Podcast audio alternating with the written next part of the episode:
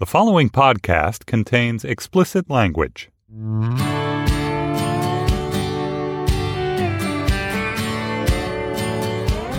Hey, this is the moment. I'm Brian Koppelman. Thanks for listening. I'm at Seth Godin's office today. Road trip. It's a road trip pod, and um, which may lead you to think that Seth Godin is going to be my guest. Also, the voice, his voice may lead you to think that he's going to be my guest. And in fact, I'm not playing a trick on you. Seth Godin is my guest today on the show. Uh, thanks, Seth. Brian, it's such a privilege. Well, yeah, man, this is what I was going to First of all, Seth is the first three time guest on the moment. But more than that, I was thinking about this. Other than my coworkers, partners, people I work with on billions, and my family, you're the person I've spent the most time with over the past year and a half, two years. Wow. Well, the the benefit has been to me, but I think it must also mean that you don't get out as much as you used to. Well, no, that's, I mean, that's clear. It just so happens that, uh, oh, luckily our wives like each other too. So we get to spend Which is you a huge bonus. a, a tremendous bonus. It means we get to spend a lot of time together, um, hanging out and talking. And, you know, one of the things I was thinking about driving up here is that unlike a typical episode of the show, or even when someone comes back because there's a specific agenda, a specific series of things we didn't cover about who they are, why I wanted to have you come back again is because the conversations that we have, both of us go away thinking about them and then we communicate about them. And they're all about the stuff that we try to talk about on the moment and you talk about in your books and your and your blogs. And I was hoping that our experiment could be to recreate one of those conversations Let's. Here. Yes, I find that the podcasts I do with you are a symptom of my best work. And I try to recreate it even when I'm not in front of a microphone sitting with you. How are they a symptom? How are you using the word symptom? A symptom because they don't cause my best work. They, my best work has to be in present and then I can evoke it and demonstrate it because you are one, you have many skills, but one of your extraordinary skills is that you bring out in the people around you their honest best selves. Thank you. That concludes the log rolling portion of No, I'm not good at log, log rolling. rolling portion As you of know, the podcast. I'm really bad at log rolling, as you know. Did Spy invent the term? I don't know. You should have Kurt on the show and you can ask. Yeah, we have to ask Kurt. I believe I believe they mo- they they coined it in its modern in its modern use. I was once at a Senate thing, and to hear the senators do it, that, Oh, that that's be- like going to an NBA game to watch dunking. It's like there's this whole new level of log rolling. They were like, it was extraordinary. Yeah, writers who listen to the show and who are young and don't know what Spy Magazine is, go find some old copies of it. First of all, because they tweak Trump better than anyone ever has, but also because a brilliant literary mind was in, in charge of it uh, and hired incredible people to make it. But it was just incredibly sharp and funny about the time it ex- in which it existed in a way that anyone writing anything can learn something from. So, I, all right, I was thinking about what I want, want to talk to you about, and I wanted to start. First of all, I wanted to start in thinking about you have you've decided to release a compendium of your work. This in, you know incredible blog that you do. You've decided to release a giant, gorgeous book, and you've done it in a way that people don't usually release books. Can you just talk about that for a second? And then I have a question about it. So the book's called uh, "What Does It Sound Like When You Change Your Mind," and it's the best of my blog, my ebooks, and my Medium posts from the last four years. This is the second time I've done it. The last one we made two thousand five hundred copies. Why do I do it? It's certainly not a profitable, cost-efficient thing to do. Uh, it weighs as much as 15 books. It's 800 pages long. It's four color. Uh, you have to use container ships to get it from the printer to the people. I do it because A, I love books. Books matter to me. Just the format reminds me of so many things that are important. So I don't want my work, my electronic work to just float away into the ether. I like the idea that it's got a footprint. And the second thing is that I think that books carry with them so much Proustian baggage in the best possible way that we expect something from a book. We don't expect to swipe right or swipe left or just delete it. We expect it to be part of what we're trying to do. That's my hot water kettle, which I thought was going to go off before, but it just went off now. It comes on randomly. Anyway, um, I think a book can change us. I think a book opens the door for a different kind of thinking. And I think if you have a book that changes you and you hand it to someone else, it can change them. And that's a really powerful tool because I'm in the change business. I've also heard you talk about the pain associated with books, with traditional publishing models, with pouring one's heart into into books only to have the distribution chain let you down or the fact of people not buying uh, hard copy books let you down. And I think it it gets at the heart of of something that there are a couple ways one can react to it. So you announced you weren't going to write any more books at one point. And so that's one way. And then another way is to go, in fact, what I'm going to do is write the, like put out the biggest, most impractical book ever. It's a, a wonderfully perverse reaction to deciding that in certain ways books are dead. Yeah. Perverse is, is a great way to put it. Here's the deal. The 500 year old tradition of book publishers and bookstores was a magical parentheses in time that Gutenberg caused. That there was an industry that supported individuals who wanted to do this. There was a retail environment where you could go and say, I am here to buy a thing that will change me. That doesn't exist as much as it used to. But one of the underpinnings of commercial printing is infinity. That what you need to do if you want to make it as a commercial publisher is you need Catcher in the Rye. You need Brene Brown. You need a book that sells and sells and sells and sells. Well, I'm very focused on making sure that I'm in sync with my partners and not disappointing them.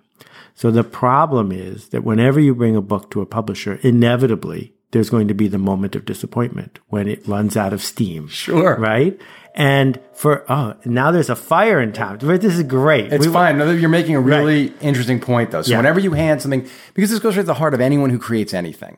So most things. Okay. There are certain topics where it's not true. So if you're a restaurateur and there's 10 seats at the ta- at the bar and there's only 10 covers, you can be full. You can't serve any more people. Well, you're disappointed, but your disappointment comes somewhat can can occur somewhere else down the chain. The peaches didn't come in the right way. The sous chef didn't notice Not it. buying it. Totally different kind of disappointment. That one of the things that happens, for example, in the food business, and I know you pay attention to this, is the culture says, oh, great, you're successful. Now you need to open another restaurant. Well, by definition, now you have a building that you're not in. So now you're no longer cooking food for the people. You're implementing that. Yes. And now you have to get bigger and then you have to go public, blah, blah, blah. When in fact, that's none of the th- reasons you went into the business in the first place. So for me, with this big book, I'm only printing 6,500. I'm not printing anymore. I'm done. So now 6,500 copies of this book. That's, that's all it. there are. And so now I don't have to say, where can I sell this? Where can I promote this? How can I get Brian to put me on his podcast? Because they're all going to sell. I don't have to worry about it. It's like I made an artifact. I'm sharing the artifact with people who are paying attention.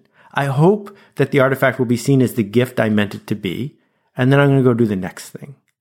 And I can't engage a commercial publisher in that partnership because the commercial publisher needs to go to their customer who's not the reader but the bookstore, get them all excited, but they're all bleeding every day anyway. Then the bookstore plus the media people have to get the world excited. And all of that work I discovered gives me no joy. And so I, that's the work I don't want to do. But, but I guess I'm saying, well, I understand that. And I understand the reasons that this particular book makes sense to you. But I guess part of what I'm talking about is that I think we all who are engaged in trying to create something that represents the best of ourselves at times manufacture disappointment. Yes. And so a chef, like I can go with David Chang to one of his restaurants who's been on the podcast and talked about this. And even with all the happy faces that he right. does get, if the peach I'm talking about isn't exactly right and he notices it because he walked into his joint and it's on the third table from the let one person that can stay with him for that disappointment could make him go, it's not fucking worth it to have restaurants. That's his fuel. Right. But my, I, I'm making a distinction that I think is relevant to most people who are listening, which is social media is also based on infinity. So if you look at how many Facebook shares you got, if you look at how many Twitter followers you have, you have just enrolled in exactly the wrong dialogue with yourself. That the thing about the peach is the reason I came to the restaurant is to eat the peach. But I didn't read your blog post or your tweet so that other people would read it. So they're two different things, right? Right. So what I stopped doing a few years ago, I don't read my Amazon reviews. I don't look at my Google Analytics. I have no idea whether my subscriber base is going up or down. I don't know what the buzz is about something I did on Facebook because none of those things helped me do better work. It's interesting. On the drive up here, I was thinking about the word certainty for some reason, and I wanted Uh-huh. to ask you about certainty because there's this idea that we have to throw ourselves, I think, into uncertainty to create stuff, which can lead to disappointment if depending on the expectations that we have. Right. Yet, you're creating a kind of certainty, uh, areas that you know you won't find disappointment because you choose not to engage in those areas. Well, I guess, you know, I also don't know if there's suffering on Alpha Centauri's planets, right? There might be. You've made a choice. I'm unaware. And being unaware is different than certainty. So I w- but let's dive into certainty because I think that that's Yeah. at the heart of this creativity thing. Bob Dylan wrote some of the most important songs of all time, usually in 15 minutes each. Leonard Cohen, as you and I were talking about the other day, wrote Hallelujah in six, eight years. What's the difference, right? Is it that Bob Dylan has a different clock speed? Or is it that a creator who's stuck is stuck because they are seeking certainty that cannot be found? That they are in their own head, focus grouping it, imagining it that's failure. Well, it's the imaginary in their own. It's, I think it's important for you to repeat that. In their own head, focus grouping it. They're not That's right. actually focus grouping it because they'd have to finish the work in order to focus group. it. Exactly. You're saying that it is. I mean, it's the thing Julia Cameron talks about. It's the thing that I, uh, you know, that, that haunted me when I I was younger, and that I still have to defeat every morning when I try to do the good work. You're talking about turning off the internal censors and and the the inventions of judgment. And why do we invent judgment? We invent judgment for the same reason that a chef is angry at a peach. And the reason is we think it's fuel, but it's not fuel. It's sabotage. So half of Miles Davis's albums are below average and only two or three of them are albums for the ages. But if he had waited for the album of the age to show up, then we never would have heard it. But it's really hard in a world of in a in a in a culture of swift judgment, right? There's this long judgment that happens that has to do with what's canonical or not. There's this judgment that can happen over time if I pass a book to you and you pass it to somebody else, pre-canonical, but still sort of like viral, uh, a kind of viral. But there's an immediate snapping shut now of possibility. completely untrue. That is a in- fiction, but It's it's a what it- figment of the uh, But it's of the collective imagination. of many people's imagination. That's what I'm talking but about. But in fact, yeah. You know, it used to be there were only twelve book editors in New York City, and if you didn't get them, you weren't going to make it as a literary author. It used to be that the salons in Paris a hundred years ago, if you failed there, there was going to be this huge glitch. Now it's just oozing through every corner and angle. So, so when Eric Raymond wrote The Cathedral and the Bazaar 15 years ago, that sort of opened the door to what became Wikipedia and everything else. Almost no one read it at the beginning, and almost everyone who read it at the beginning didn't get it. When Kevin Kelly launched one of his books 15 years ago that predicted the entire future of the internet, it wasn't a bestseller. I read it. Almost no one else did. What an incredible unfair advantage I had. He gave me a roadmap, right? Yeah. If Kevin was waiting for applause, he would have never done what he's done his magnificent career. My point is the internet is filled with hate if you look for it, if you measure it, but it is the best publishing platform ever invented for someone who wants to keep publishing. So how do you train yourself? You're an incredibly disciplined person. You know, anyone who knows you well knows that. How does one train oneself though to put on the kind of blinders you're talking about? Because one thing I noticed, we got really lucky on uh, our our TV show um, in that you know, most of the critics liked it and people liked it. But I've noticed that their critics now in all these fields communicate with each other. As you know, Twitter is Sure. separated now into there's political Twitter, there's television Twitter, there's film Twitter. Not officially, but all these people self-define. You define uh, many people, uh, uh, sort of thought leaders in quotes, define themselves uh, and define their affinity group within the social media world. And so you can see how if these people are all, it used to be that the critics were really forming at first their own opinion. They had to. They were at their pay. Right. They, they may have been manipulated and all that stuff, right? Sure. It may not have been pure, pure. It was hard for them to sync up in real time. Hard to know ahead of time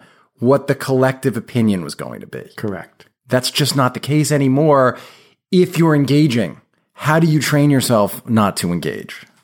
So many different ways to go at this. Let me start with this. It's easy to not understand or embrace the idea of enrollment, but I want to take it apart.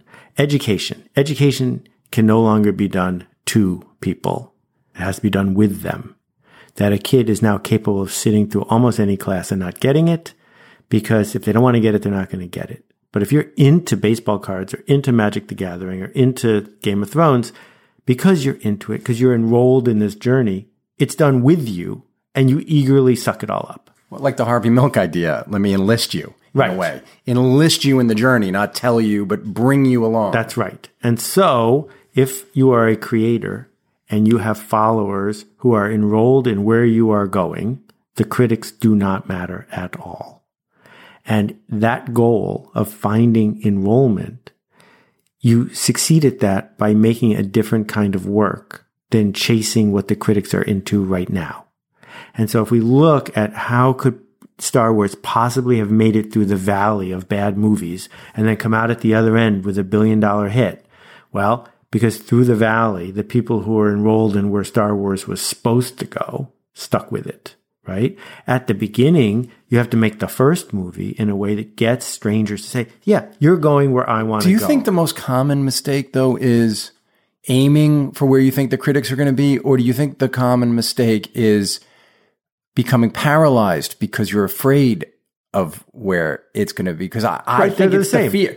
Well, they're, they're, they're the same. Only one produces, one at least produces some result. Right. And the other produces no result. And, and I think there's, sli- there's, Yes, they're, they're slightly different. Here's what happens. It always begins with paralysis. And Yes. then the only way out, the only way out is say, well, wait, I found the, the needle. Let- Let's thread this thing because that will lead us to where we want to go. And if we can't find that needle, then we, then we're stuck. And it always begins with paralysis for pretty much Right. all of us, by the way. Yeah. Almost all of us, That's right.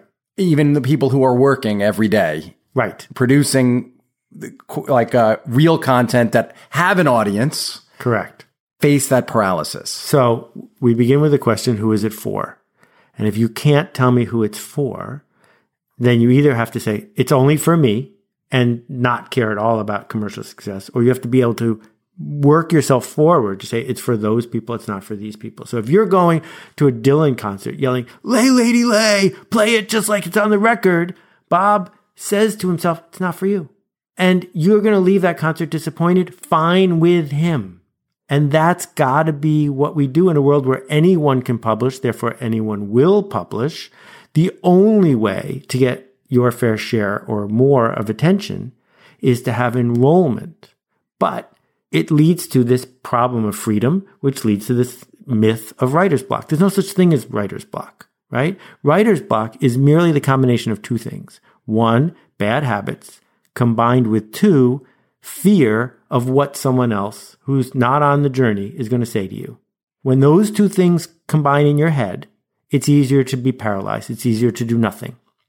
And so my suggestion is, and I mentioned this to you the other day, you know, mise en place is its own reward. Mise en place is when the chef lines up all the ingredients pre-cut, ready to go, so that when the things are fired up, you just cook.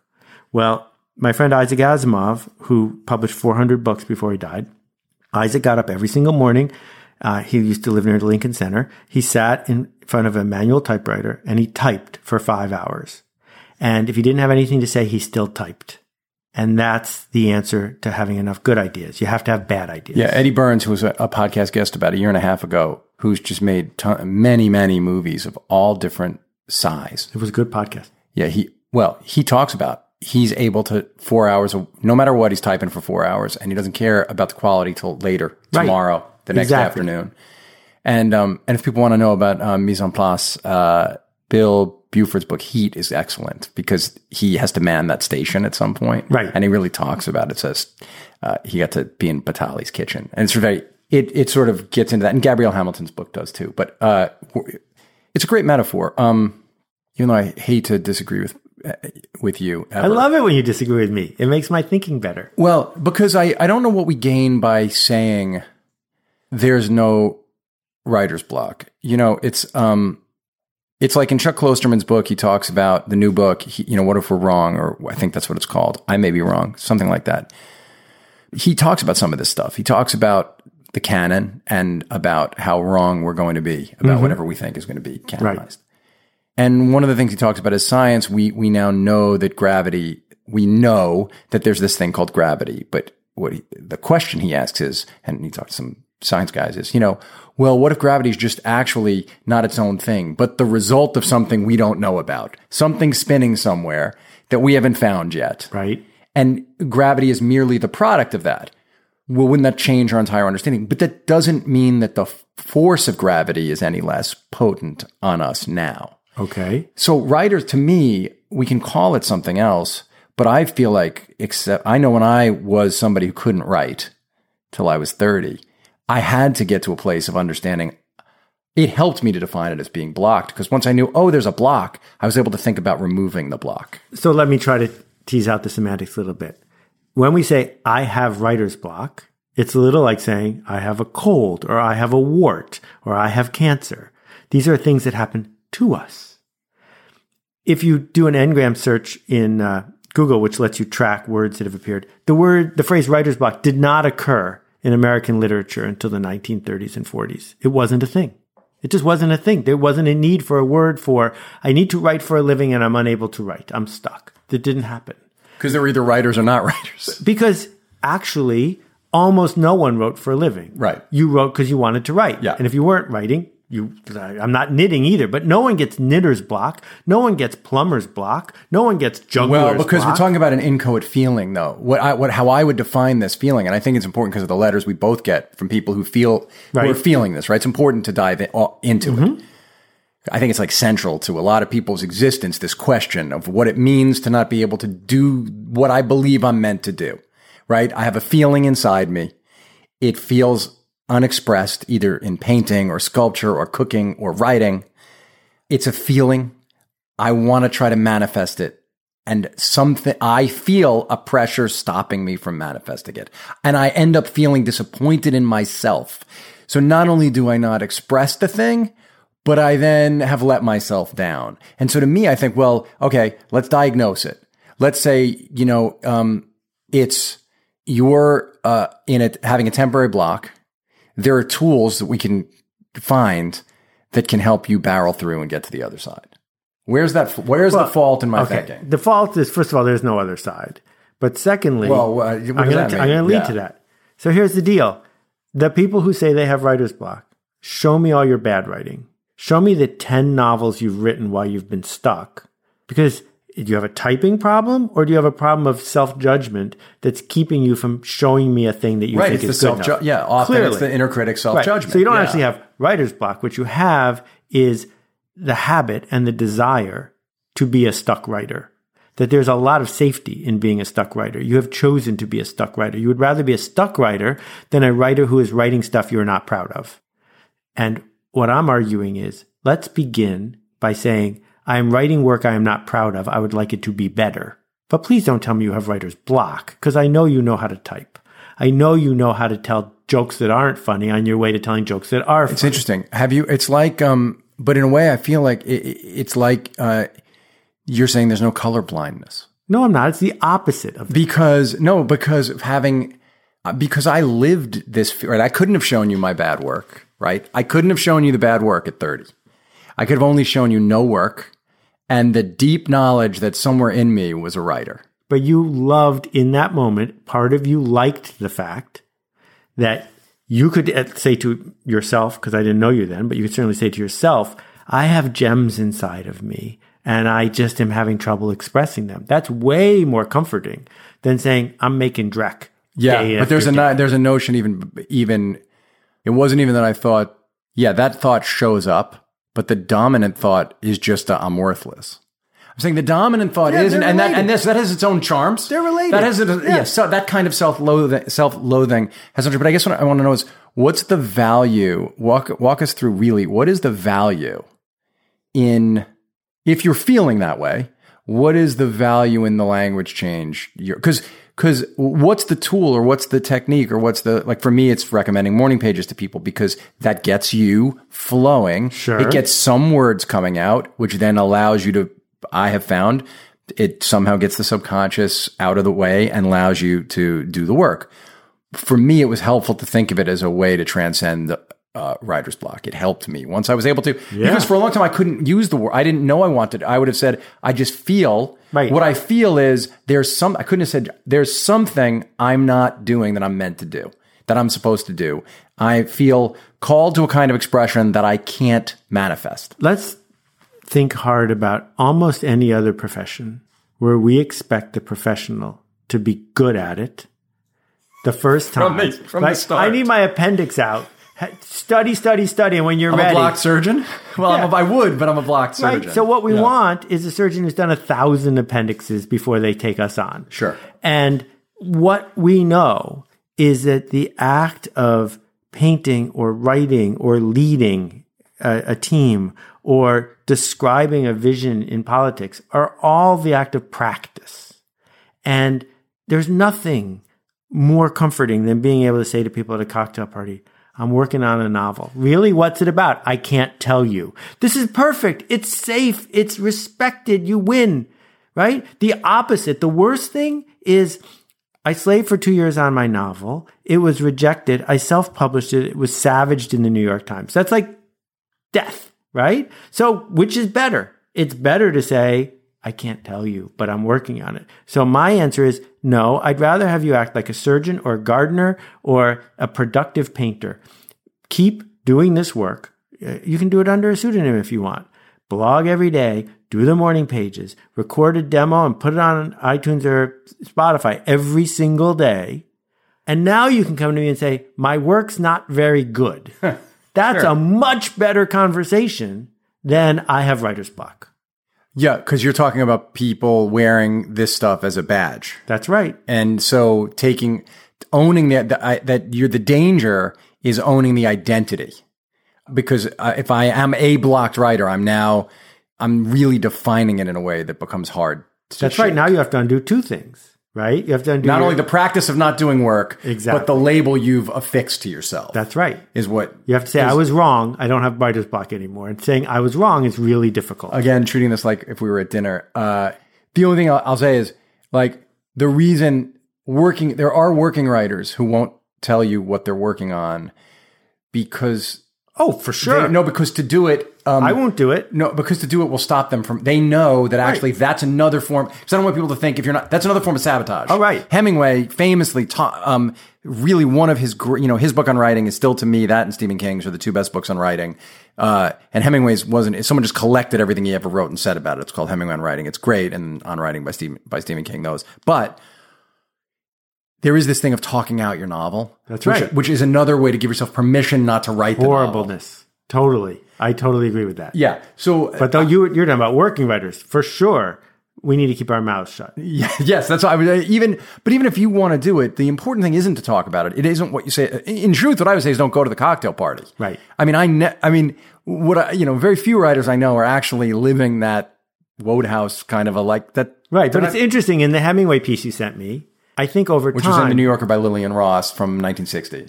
he started acting a role Sure. because it helped his writing. That the person who is Hemingway in the world has an easier time writing Hemingway books than some accountant who in his spare time is a writer. So by acting this role, he was doing the opposite of what you and I are talking about. Yeah, well, there's times to say, um, for sure, to say I'm a writer, but even in that piece, he won't give details of what he's writing. There's a time to say, I'm an artist, I'm a writer, I'm Sure. a painter, and yes, that is a more powerful thing to say than I'm someone who who can't produce work. But is the first so going back to enrollment is the is the first person you have to enroll yourself yourself Of somehow course. in this vision? Yes. So you how enroll does your, you enroll yourself in saying, I know where I am. I know what my thinking is like. I would like to have this kind of thinking. I would like to have this kind of position in this conversation. And it's important for me. I know most of the people who are listening are in the quote creative arts, but the fact is There's people in yeah all sorts of walks of life who want to be the most creative version of themselves Right. in whatever their job. So is. if you're going to go to a staff meeting on Friday, why are you acting in the staff meeting like someone who has writer's block? The fact is that you can lead in a staff meeting, that you can lead in a sales call, that these are all places we get to put on the cape, get to adopt a posture, find people who are enrolled in the journey we want to go in. So, you know, if, if I'm trying to manage somebody and I need to spend a lot of time thinking about how to talk to them about something that didn't work, how to talk to them about, I failed months ago, right? That the goal is at the beginning to say, let's go on this journey together. Here's how it works. Every three days, I'm going to ask you how you're doing. Every three days, you're going to tell me how you're doing. And we're going to have this brutal honesty about the work, not about whether we like each other, about the work. So there's not this fear and this anxiety. Did I screw this up? It's, oh, no, you picked up the wrong hammer. This is the hammer we pick up when we do this. And there's no overhead here because you and I are enrolled in both getting better at this It's together. really interesting. So, okay, you and I are both uh, working. We, we both are, are are working writers, working create people who, who do this, and we both come to sort of slightly different answers about the value of self definition. mm-hmm. How? So the real question is, how do you think you go you go on the journey?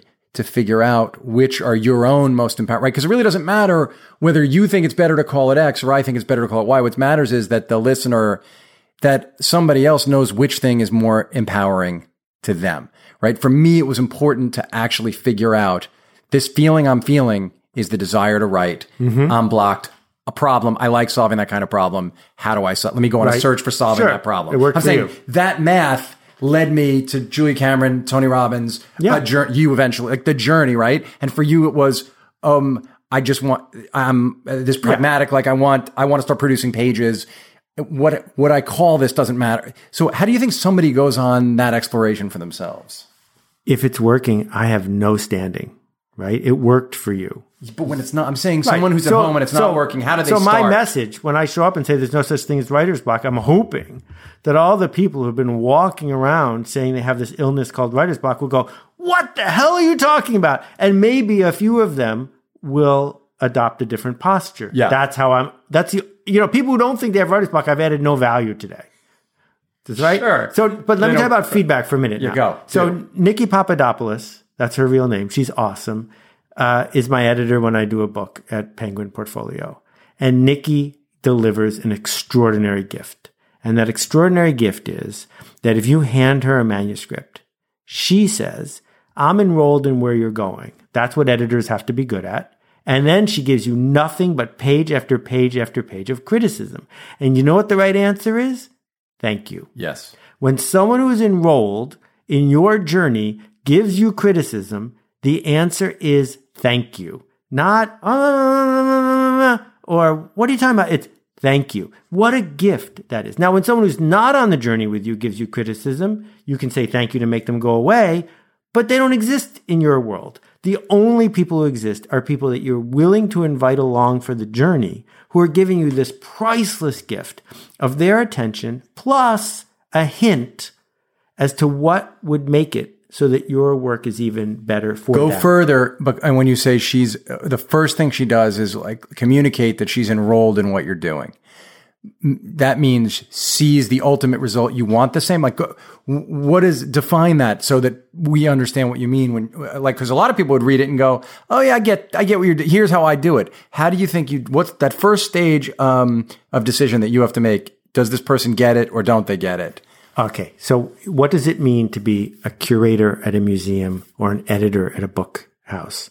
It's to adopt a mindset and a posture that isn't your personal one, but that you have enough empathy to imagine a certain kind of gallery viewer would have or a certain kind of reader would have. So Nikki is probably never going to start her own company, but she can read a book by someone. I don't like books like that, but she can read a book by someone, how to start your own company. And she can say, wow, if I was the kind of person that was going to start my own company, this is exactly the way I'd want the journey to go. Whereas most people say, oh, well, I wasn't going to start I used to, when I was building my first internet company, I was hiring a lot of people. And so job interviews didn't last very long. And in my job interview, notoriously, I asked only one question. And the question was, how many gas stations are there in the United States? Now, this is before search engines. How many gas stations are there in the United States? And then I would add, it's not because I want to know the answer. It's because the process of how we answer a question we don't know the answer to is important to me. I asked the question maybe 400 times. And there was a huge correlation between people who could handle it and people who I liked working with. Twice, people said, I don't have a car and left the meeting. That's fantastic. And yeah. it, it sits in my head because it's so irrelevant that you don't have a car, but it shows such a lack of empathy that basically you're saying, because as a 30 year old who doesn't have a car, I am so uninterested in the journey that you're about to go on, hypothetically, intellectually, that I don't even want to play a game with you for three minutes. Bye. It might mean that they know they just want to be a political spokesperson so they could say, I don't deal with hypotheticals. You've helped them. You've actually, they immediately sitting there realize they're calling. You there you go. You're thinking of it from your prism. That's from right. their thing, they were like, ah, I find it was a eureka moment. I had to, they had to leave Exactly. instantly. And that's why it's such a great question because it's about establishing the journey we are each trying to go on. I was trying to hire people who could confidently answer questions where the answer was unknown. And they were looking for a job where they were going to be told what to do. Right. You were looking for someone to say, wow, this is fun. This is a fun question. Yeah, let's figure out. Let's that. figure it out. And if and if someone said, "Well, there are 50 states," then they lost seven points. Sure. because then they don't understand math, and we're in big trouble already. But it was a really fat. And I meet people. 10, I would have said, 15 how many states are there? That's where I would have started. That's right. I would have Do we count Puerto How many Rico? states are there? Yeah. What are we dealing with? Because that's how bad I am at math uh, and uh, geography. I, I wouldn't have known. So earlier, in, in related to this, you said um, related to this question of en- enrollment and of who the who you're writing for. You said you know you have to figure out who you're writing for and if it's just you. And this ties in the podcast that'll be up next after yours is with Will Toledo, who is the lead singer, songwriter. He is this band that's my current favorite band, Car Seat Headrest. And he be- became, he made the sort of defining record of this year, I think, at 23, and will proudly say that he sort of calculated and planned every part of it. Mm-hmm. He's not saying there was a sense of abandon. Sure. not- he sat Good down, he, he, when he gets an idea, he really thinks about the idea. He really thinks about what he wants to say, why he wants to say it, and the best delivery system for that. And I said, Who's your audience? And he said, It's really someone a lot like me. Your answer. Yeah. I'm really someone who's, and he said, someone who's studied art, someone who understands various forms of art, why people make art, the history of this stuff, uh, the history of this kind of record. That's right. All that stuff is, so that's who I am. So I'm going to make the ultimate record I wish I could have. And I said, How did you know if you were crazy? And he's like, Well, you never know. But To be a professional at 23 like that, good for him. Yeah, well, that's why the record is in- incredible.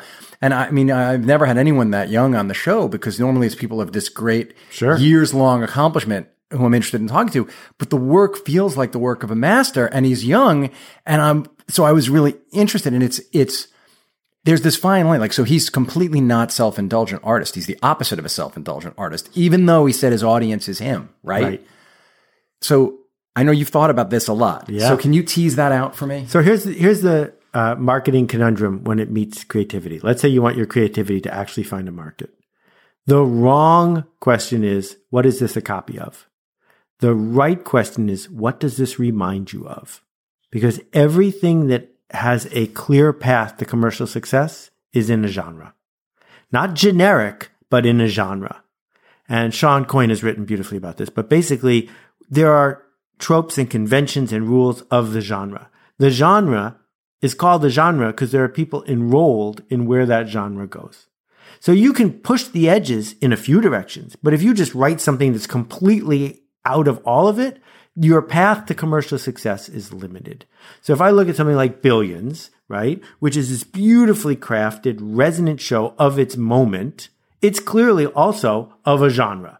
And your understanding hard earned over decades of the rules and the processes are critical. So the reason you, people take screenwriting courses, if they do it for the right reason, is to understand what the principles and guardrails of the genre are. The wrong reason is to learn to be a copyist. The right reason is to say, what does this remind you of? So Dune. I mean, I, I never start with that. I mean, and, and in fact, you know, um, but you do. You just don't realize. It. I'm saying for me, because I don't think there are quality, I would just say yes. The platonic ideal of the screenwriting class, I've never been against. What I'm against is the screenwriting class as it exists. That's right, because that's a so copying class. What exists doesn't serve anybody. But the um, no, yeah, sure. That's why I think the curriculum is one that I think we have to take our own screenwriting class, which is watching stuff, reading stuff, thinking about that stuff, learning to see, learning to see what how drama works and why drama works, or but why on Planet comedy Ten, works. on Planet Ten, where John Bigboote lives and stuff, screenplays don't look like they look here. We have a screenplay convention that's 100 years old. It evolved over time. You need to learn to see before you can learn to be a creative player in it.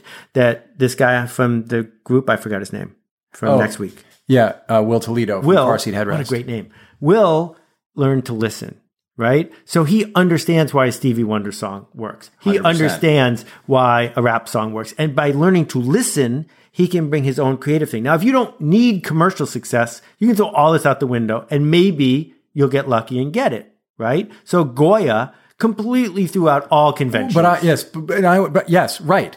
But I would say um, that, like, I always try to tell people who want to be screenwriters calculate less. And the reason I say calculate less is because they are trying to game it all the time. And so I say calculate less, and it's the thing that I've said that's probably been the most resonant, and people later who've written stuff have uh, really appreciated it. Because, in fact, if you live now and have watched movies and television your whole life, you know. It's That's right. You already know enough about what those genres are, what the conventions are. I never took a screenwriting class, but you know what I did? I watched thousands of movies and thought about them. Right. So you're we're not disagreeing No, we're too not. much here, but I want to let me Yeah, go. try to put a different spin on it. The word calculate implies a certain kind of trading Yes. that is different than like people send me books all the time and 95% of them are self-published, unreadable, personal things that aren't going to work. And the reason they're not going to work is it's not that they ignored the guardrails. They just didn't see them. And so, yes, when you're driving down the highway, you shouldn't be calculating how to game the highway, but you also need to know what the double yellow line is for. Sure. And so you figured it out the best way by being a student and a fan, right? And what I did was I went to a bookstore every Sunday for 10 years, every single Sunday to the business section. I knew every single book in that section. When a new book showed up, I noticed it. And if it was anything in my area, I read it either on the spot or I bought it. And I figured out what was going on. And that's why the first year I was in book publishing, I got 850 rejections in a row because I didn't know where the double yellow line was. And the books I wanted to sell, How to Hypnotize Your Friends and Act Like Chickens, it's a book I would have bought, but it wasn't a book an editor would be proud to acquire. It wasn't a book a bookstore would be proud to sell. And because I needed to work my way through a system to have commercial success, I got to know. Right. But once I learned the voice, then I could put my own voice on it without calculating, but knowing I was on a platform with a microphone that was functioning. Yeah, I mean, what's most valuable about this i- is, um, of course, you're right, and my story is more of an exception in certain ways. I mean, you know, my first screenplay is the one that changed my life. David had written a couple before, we're partners, but we wrote that screenplay. It was the first thing that I ever finished. And it did, it itself got rejected by supposed experts. And then it became a move, you Sure. know, an important movie That's right. the experts were wrong about it. So the lessons I took from that are are are that now we both apply the same kind of rigor, you know, the, and lack of self indulgence in creating the thing, meaning looking at it with discipline, um, with awareness, knowing what the target is.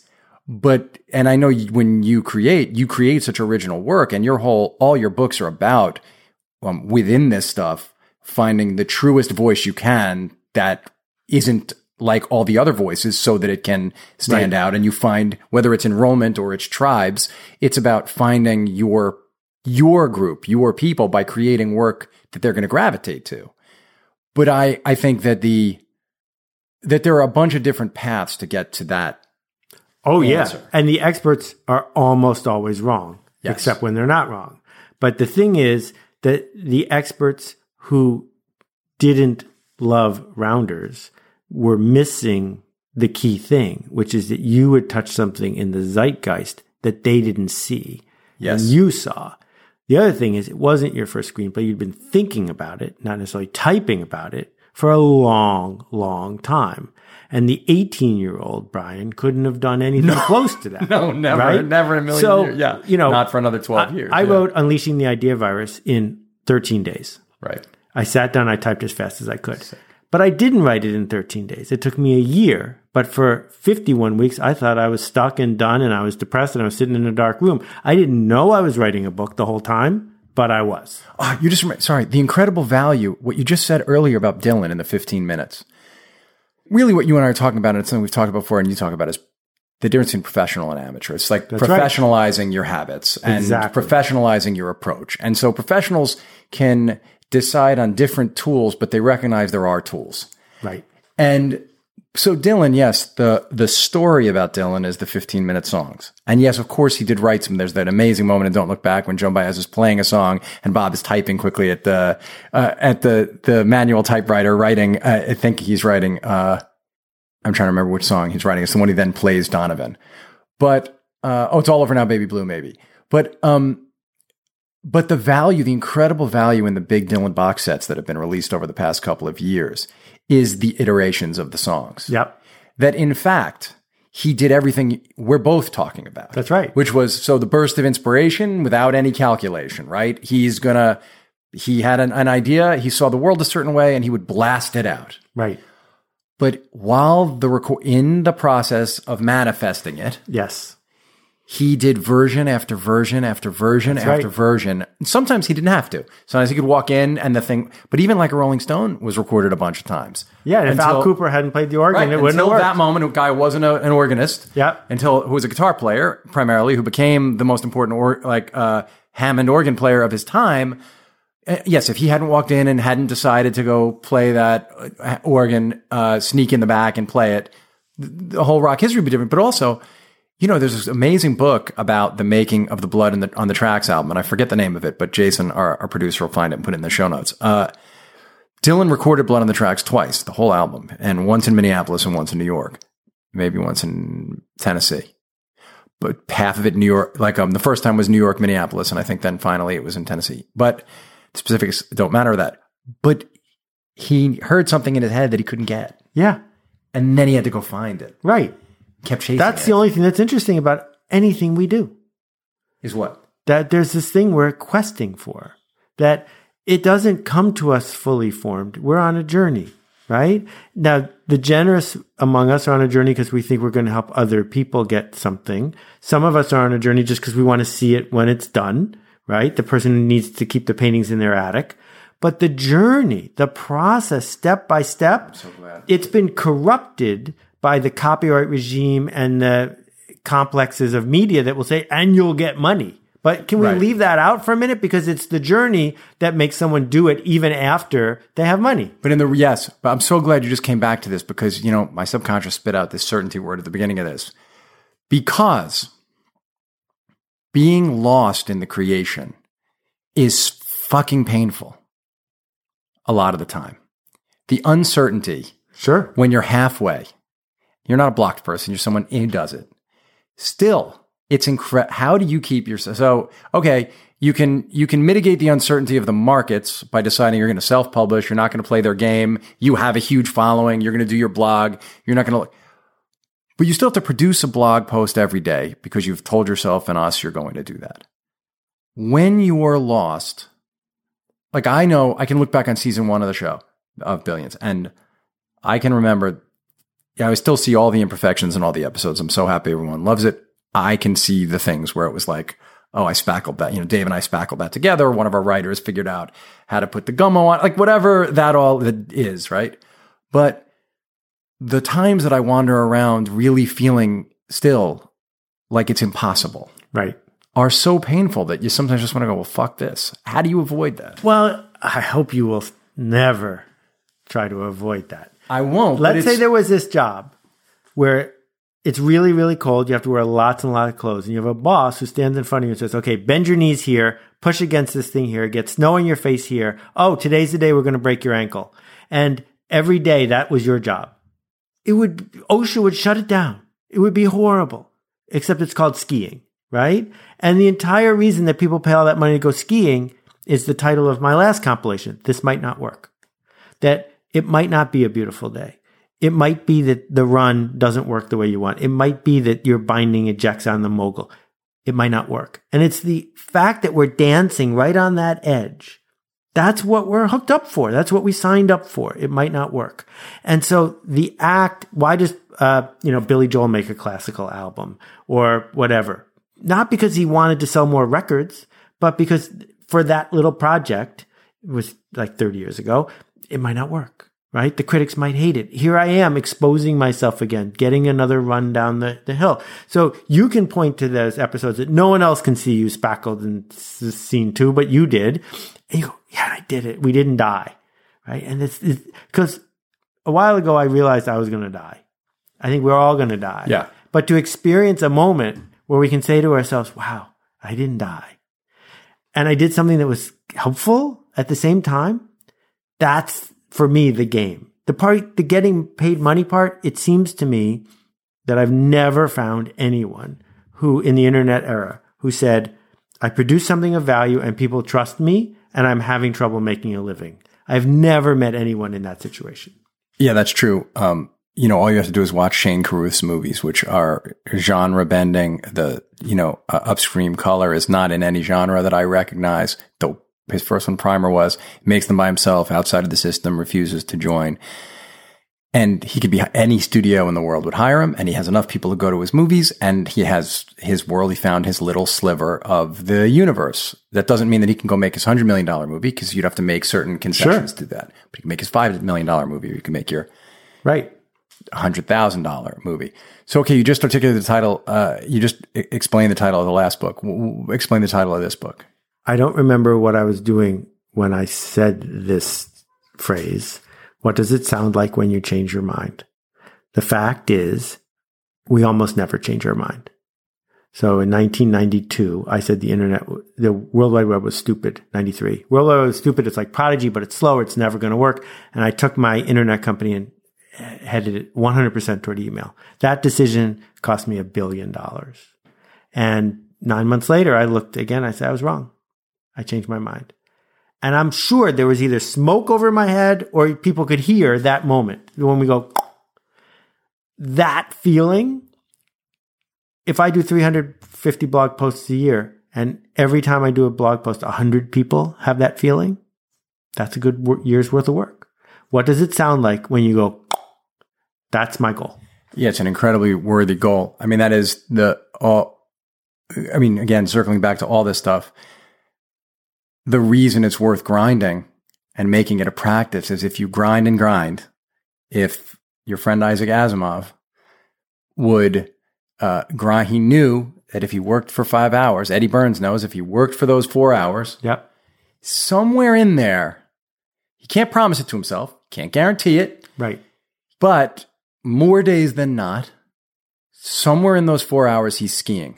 There's a pony. Somewhere in that that time, he disappears. He transcends. He goes away to the place we go when we're at our creative peak. Exactly. That moment of being utterly connected to the best part of yourself. That's right. And the fear never goes away. And if you try to make the fear go away, you have sacrificed everything. In fact, you look for the fear. The fear is a signal you're doing something right and you dance with the fear. The resistance is not this thing to be avoided. It's this thing to be sought out and dealt with. Awesome, Seth. Is there anything else you want to talk about? Well, episode four.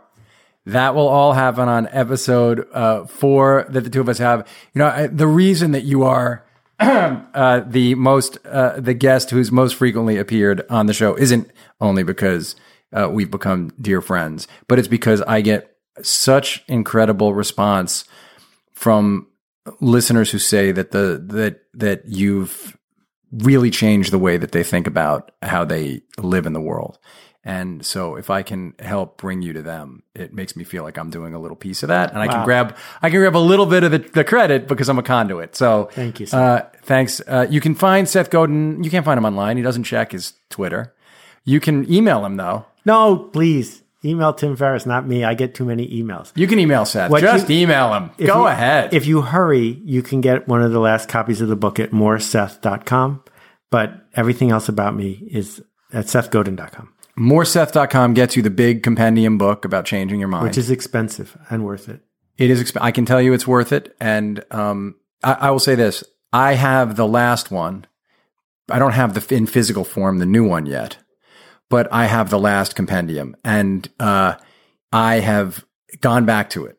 You know, I go back to. it. I don't know. I, I go back to it a lot because, and I go back to. I mean, that's the thing about. Seth. I'm just going to say it. You know, people listen to the show know I'm not really out there pimping the my guests' books, but Seth's books are incredibly valuable. I I can't let you walk out without just saying, even though I'm at your house, so I'm walking out. but I can't like let this end without saying, I still think The Dip is one of the most important books of the last 20 years uh, because it no book I've read and it's short and quick and you should just go buy it. The Dip is really the best guide I've ever found to when to quit and when to press through and why. And so, uh, you know, read the new book, read the dip, email Seth, like, and if you don't hear back, email him again right away. like within the same, you want to, cause look, he will write, you can guilt, he can be guilted into responding. But if you do want to email me, you can email me the momentbk at gmail.com. The Here's- moment BK. Can I tell you why I'm being so ungenerous about email? It's my crutch. When I'm hiding, I'm answering email because at the end of the day, I can say, wow, I had a productive day today. I was busy the whole day. And then I say, oh, yeah, all I did was answer 400 emails. Right. So yeah, Seth has no uh, online presence at all. But if you subscribe to his blog, you'll feel like you're in a real exchange with him, and you will be in a real exchange with him. And um, you know, if he appears somewhere, go see him or stalk him. Wait, that's bad too. Don't stalk him.